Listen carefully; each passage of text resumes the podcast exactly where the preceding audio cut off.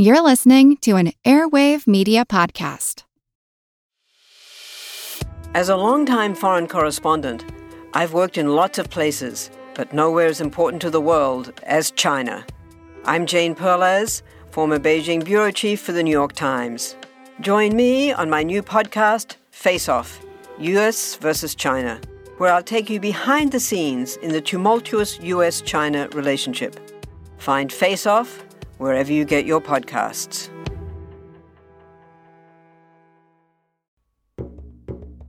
Have you ever gazed in wonder at the Great Pyramid?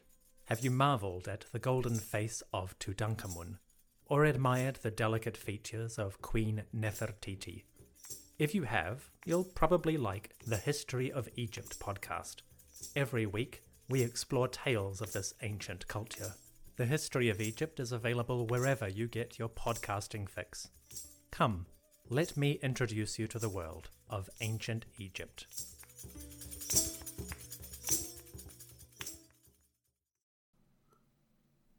Welcome to Explorers. Today we are going to take a look at one of the most unusual journeys of exploration in history, and that is the eight year trek of Alvar Nunez Cabeza de Vaca through the southwest of the United States and Mexico in the 1530s. Cabeza de Vaca's journey, which will encompass thousands of miles, is unique because the man never set out to explore. In the wake of the failed expedition of Panfilo de Narvaez, Cabeza de Vaca was stranded on the coast of what is modern day Texas and he would spend years living and wandering through the American Southwest in Mexico, trying to return home. In truth, his trek was not really an expedition of discovery, but one of survival.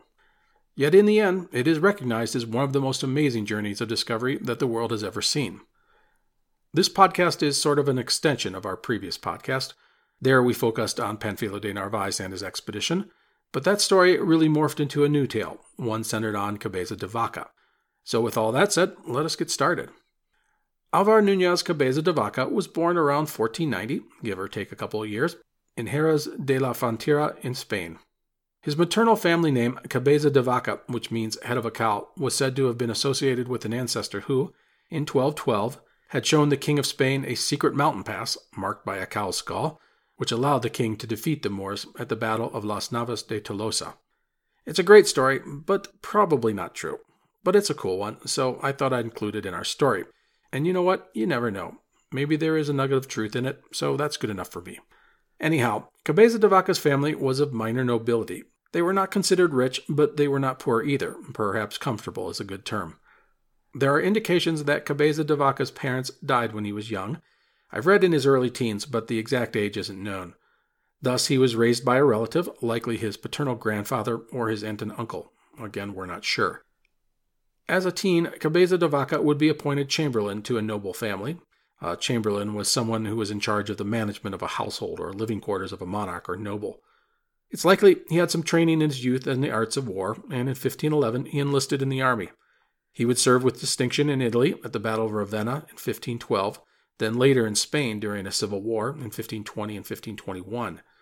It's believed that he emerged as a political figure in the 1520s, and it's likely he was in favor with the Spanish court during this time. So that takes Cabeza de Vaca up to 1527, the year the Narvaez expedition sailed from Spain to the New World. But let us step back a moment and recount the key events leading up to the Narvaez expedition, as well as the expedition itself. I know this rehashes the last podcast a bit, but I think a quick summary is in order. In 1519, Hernan Cortes invaded Mexico and defeated the Aztec Empire. This meant gold and lots of it. And in the wake of Cortes's victory, others began to search out the next empire in the New World that could make them rich.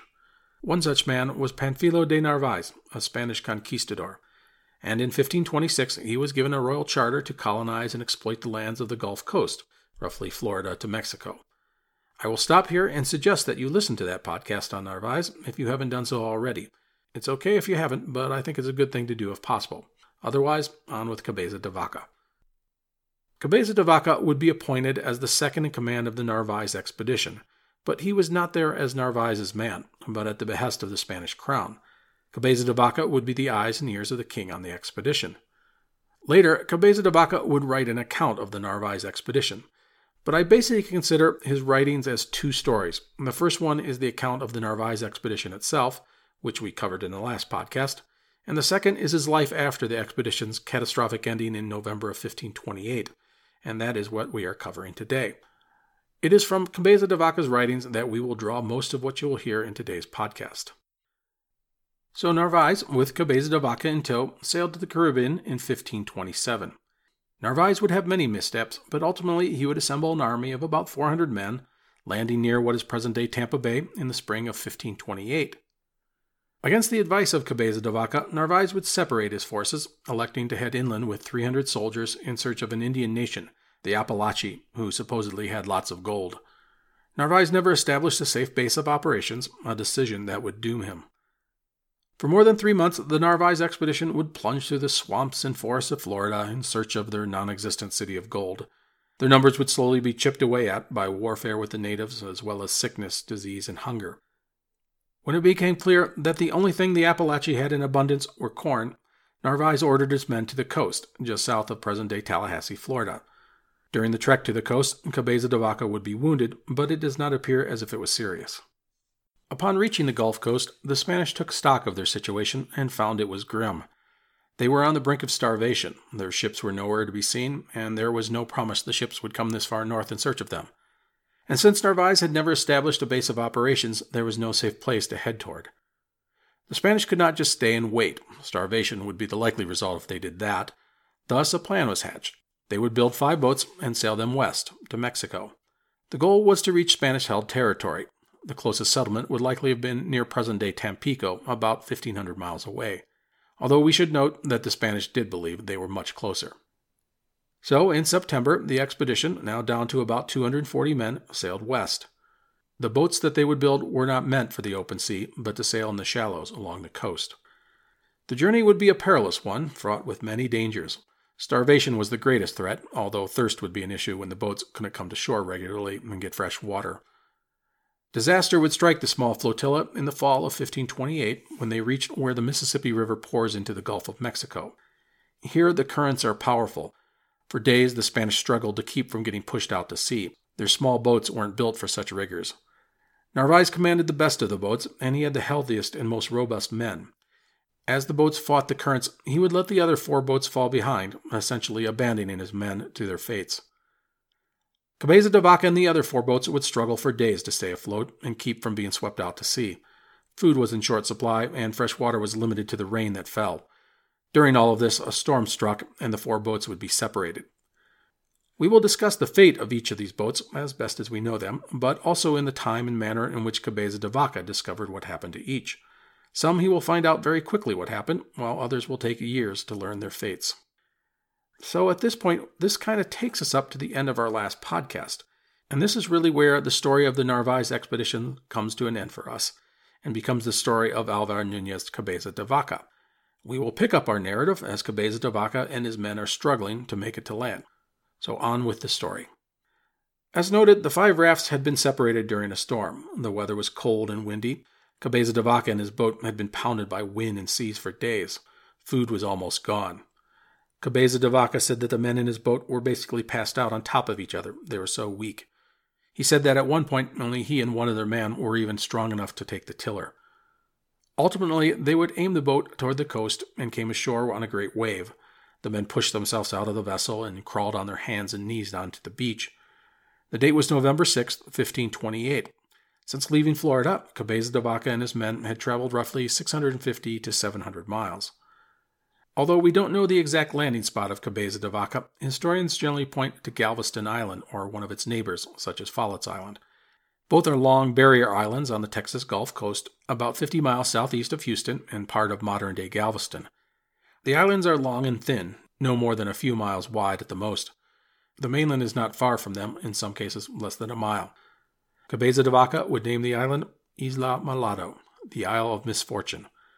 At this point, Cabeza de Vaca would have about 40 men with him, and as he was the senior officer, he would be in command. So, with his men shivering and exhausted, Cabeza de Vaca ordered a fire built.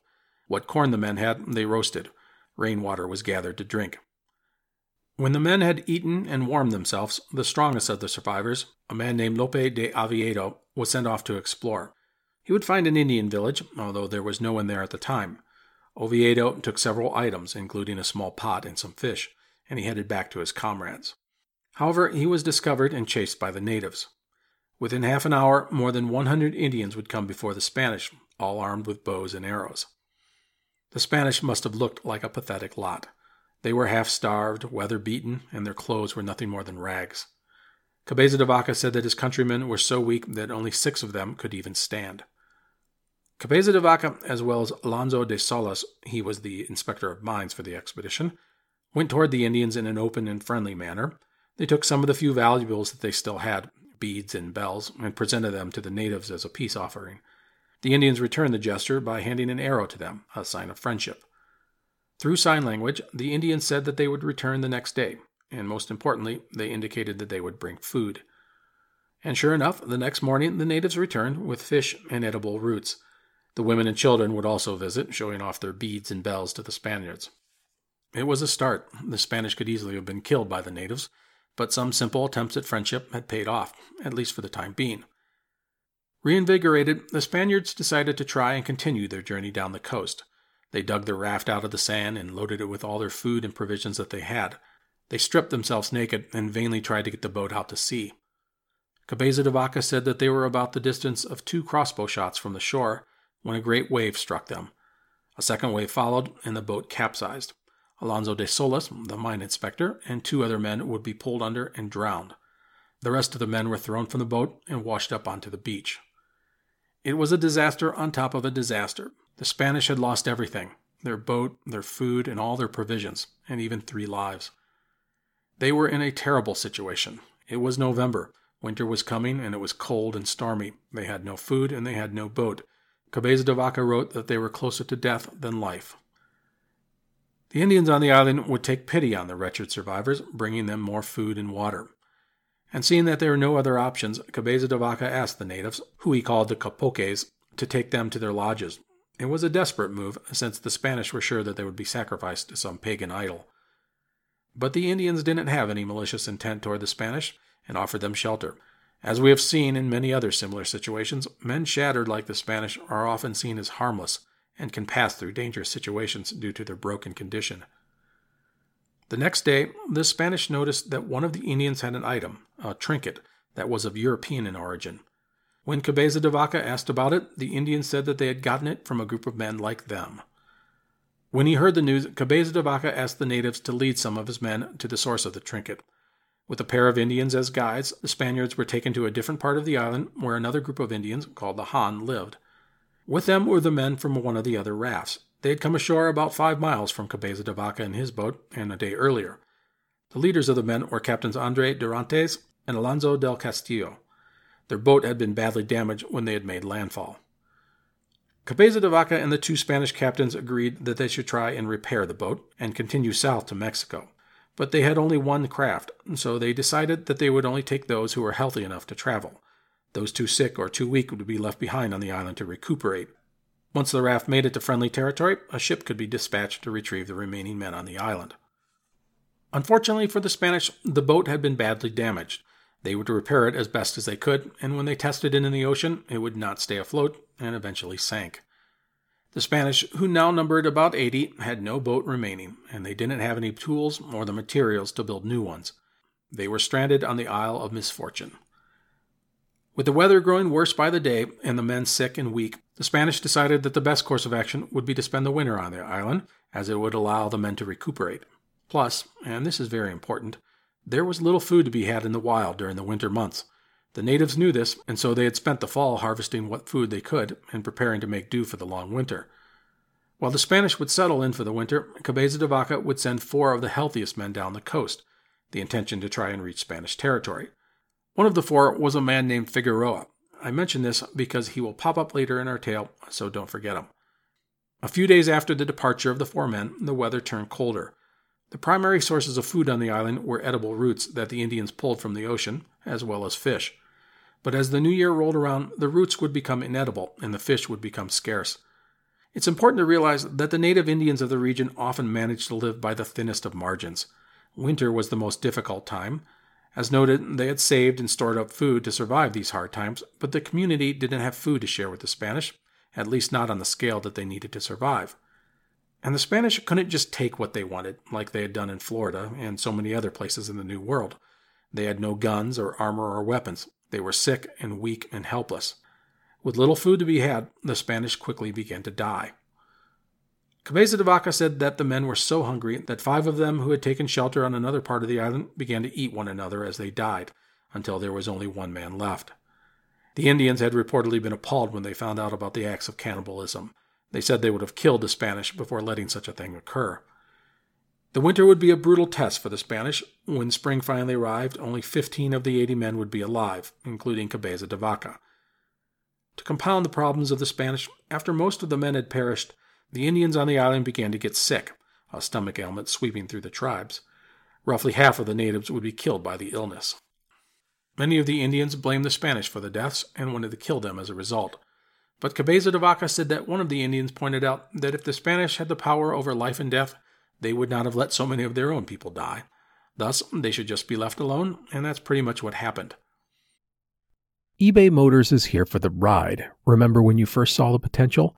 And then through some elbow grease, fresh installs, and a whole lot of love, you transformed 100,000 miles and a body full of rust into a drive that's all your own.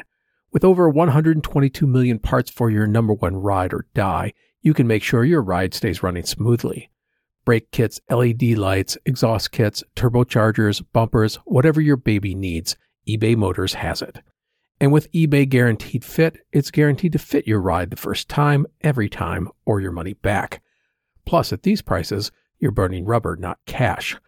Keep your ride or die alive at ebaymotors.com. Eligible items only, exclusions apply.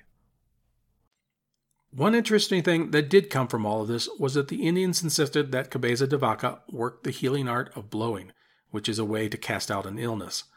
The Spanish laughed at the idea, but the Indians insisted that the Spanish had some sort of power that they should share. Blowing is an old tradition in many cultures, but to the Indians on the island, they would do the following, as described by Cabeza de Vaca. Quote, what the medicine man does is to make a cut where the pain is and suck around it. They cauterize it with fire, a practice they consider very beneficial. I tried it and found it gave good results. Afterwards, they blow on the painful area, believing that their illness goes away in this manner. So that was how Cabeza de Vaca took up the art of blowing. So insistent were the Indians that he performed the healing that they would not feed the Spaniards if he refused. Cabeza de Vaca added a Christian touch to all of this, reciting the Lord's Prayer and Hail Mary, and making the sign of the cross. It likely gave an aura of mystery to him, as he was the only one that had these secret and powerful words and gestures.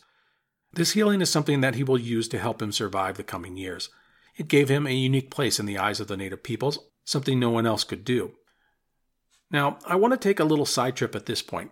As I mentioned earlier, Cabeza de Vaca would write an account of his time in Florida and Texas and Mexico, and regarding the natives who he encountered, he penned some vivid descriptions. Of the locals on the island, he described them as tall and well built, and the men pierced their nipples and lower lips. He noted that they lived on the island from October to February, living on roots which they pulled from underwater, as well as fish.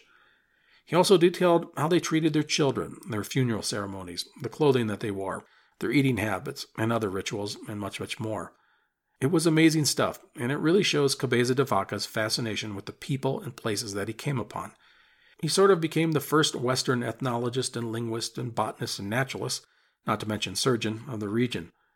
All of it is so very different from the many Europeans who arrived in the New World.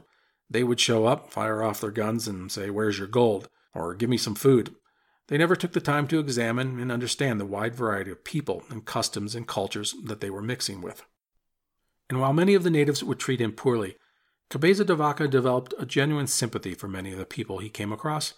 He tried to treat them with kindness and understanding and respect. Even though he didn't realize it at the time, this mixing of explorer with scientist was somewhat revolutionary. It was something you'd find in later explorers, such as Lewis and Clark, or Burton, or Cook. So winter would pass on the Isle of Misfortune. As noted, the number of survivors would drop to 15, starvation, exposure, and sickness the primary causes of death. The Spaniards were basically slaves at this point, doing whatever they were told to do in exchange for food. In early spring of 1529, the two tribes on the island went to the mainland, to a place where they would collect oysters. They would take the Spanish with them. Then in April, the Indians that Cabeza de Vaca was with went to a different place, where blackberries were now available. Castillo and Dorantes and the other Spaniards were taken back to the Isle of Misfortune with the other tribe. Cabeza de Vaca, however, was left because he had become ill. Castillo and Dorantes decided that now was the time to head south again in search of friendly territory. They gathered the remaining Spaniards on the island and found that there were 14 in total, not including Cabeza de Vaca, who was on the mainland and sick. Two of the Spaniards on the island, Geronimo de Alanes and Lope de Oviedo, could not travel because they were sick. So Castillo and Dorantes set off with 10 of their comrades. When they reached the mainland, they received word that Cabeza de Vaca was near death. They had planned to come and get him, or at least visit him, but now they decided to instead keep going. They did not want to risk the Indians getting angry with them for leaving, or even killing them for trying to escape. So the twelve men would head southwest down the coast.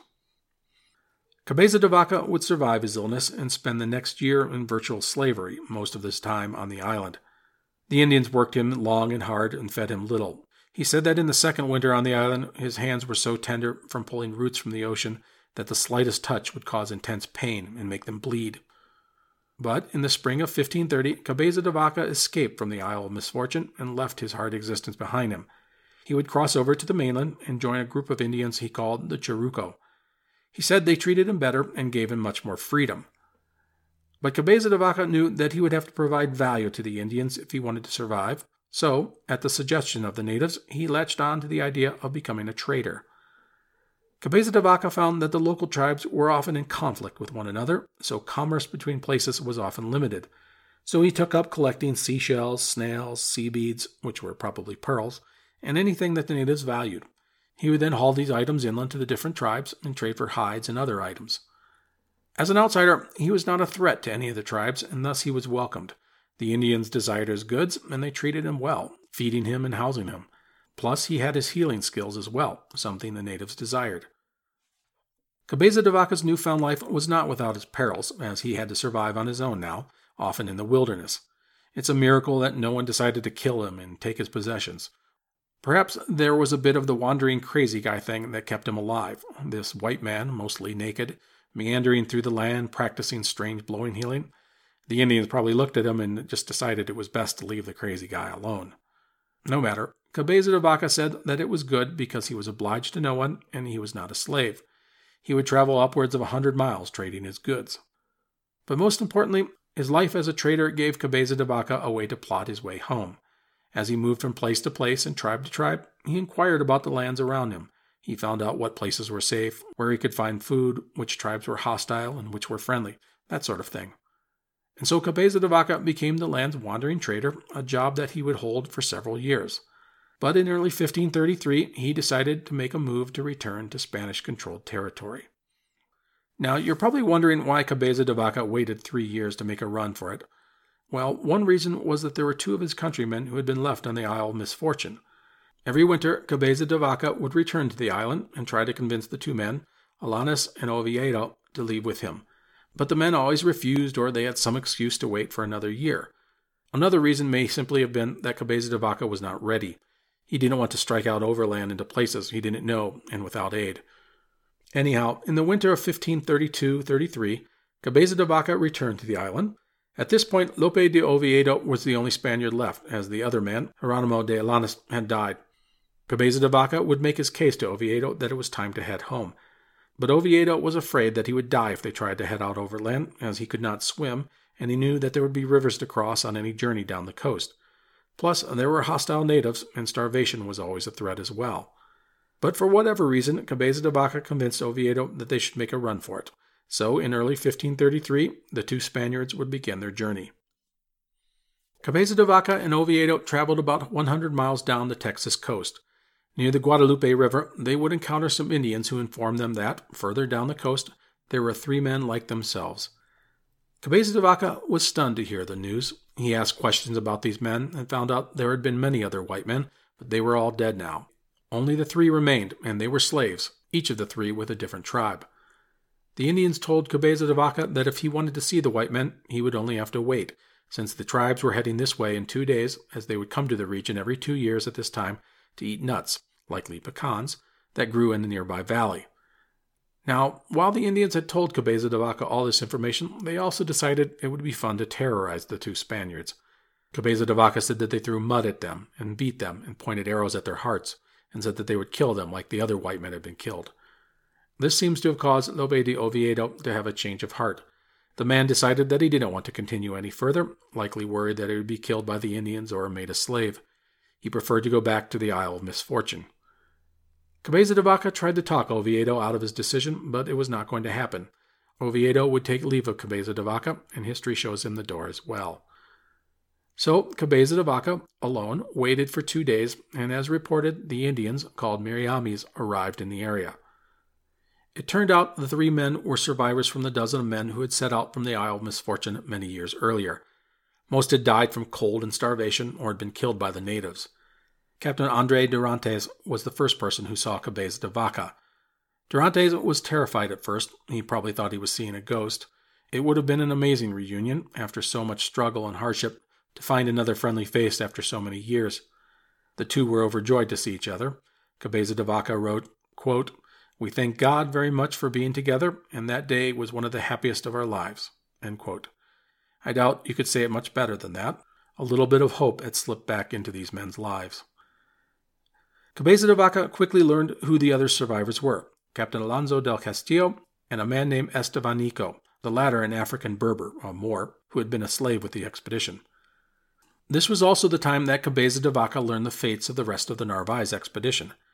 Now, I touched on this subject in the last podcast, but I want to repeat it here and add a little more information that I had not included last time. Let's recall there were five boats on the expedition. Two boats with Cabeza de Vaca landed near Galveston.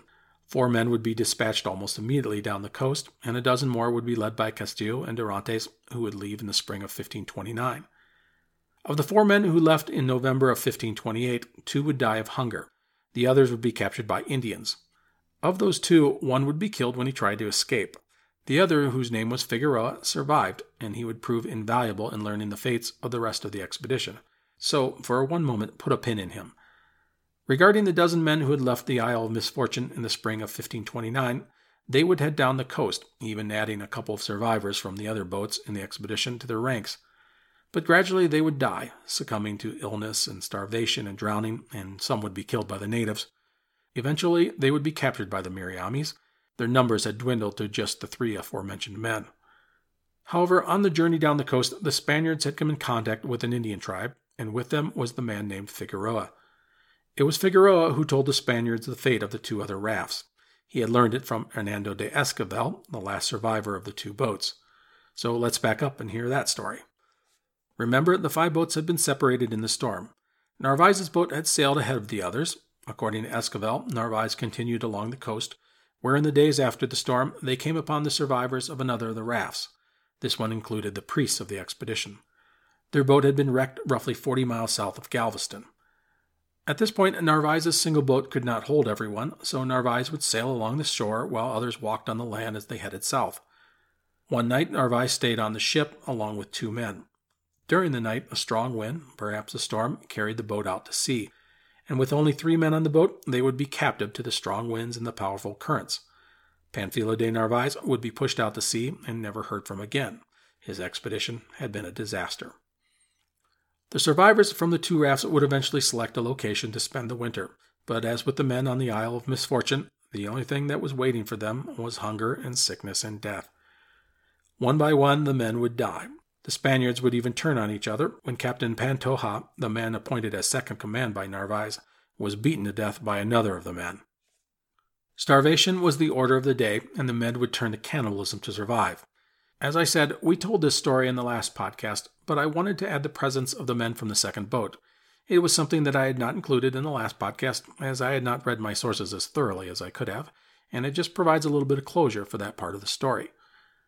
So, when spring came around, the only survivor of the two boats was Hernando de Esquivel.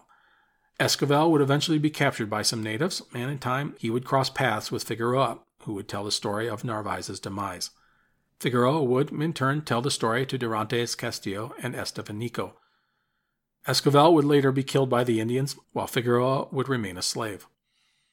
There is one other boat in the expedition not accounted for, so I'm going to cheat a bit and wrap up what happened to them, as Cabeza de Vaca would find out their fate in the near future. Some natives would tell him the story of a group of Indians called the Comones, who lived further down the coast, likely around where Corpus Christi, Texas is. The last of the boats would be wrecked on their shores back in 1528. The Spaniards were supposedly so emaciated and weak that they did not even try to resist as the Indians killed them. So that basically wraps up what happened to all the members of the Narvaez expedition, save for our four men, Cabeza de Vaca, Dorantes, Castillo, and Estevanico. Just as a note, I will refer to the four as the Spanish or the Spaniards, even though Estevanico is an African Moor. It's just a lot easier than saying the three Spaniards and the Moor every time.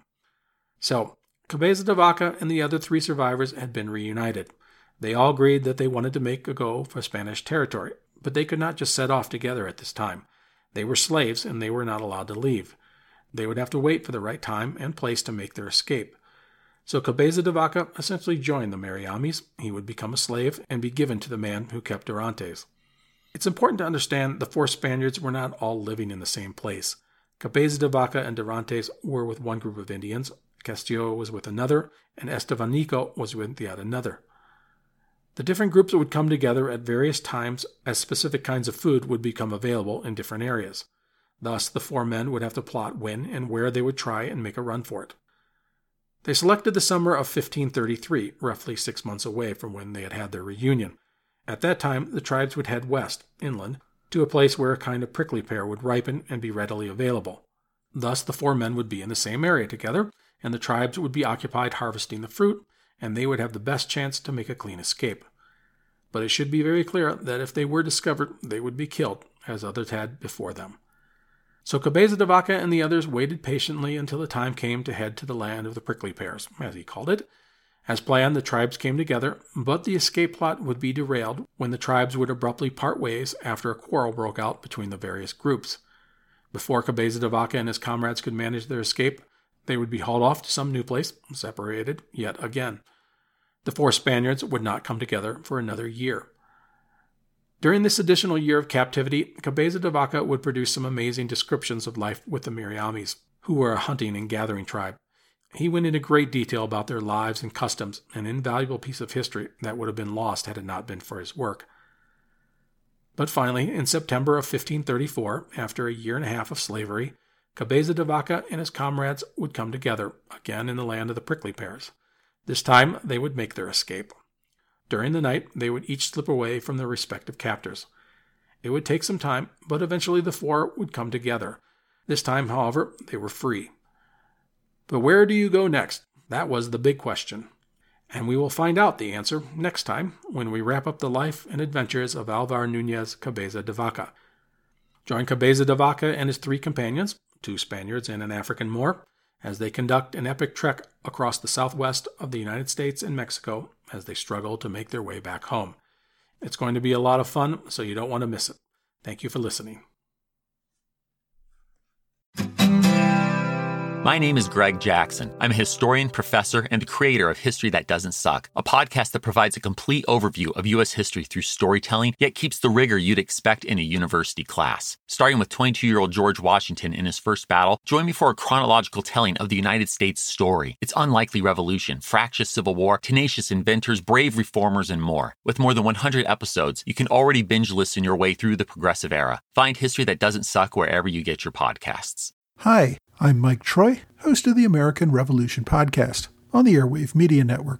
This podcast is the origin story of the United States, how we went from colonies ruled by a king to the democratic republic that we have today. The American Revolution podcast tells the story of the revolution from beginning to end. Please subscribe for free. We're available on all major podcast platforms. I hope you will join me today on the American Revolution podcast.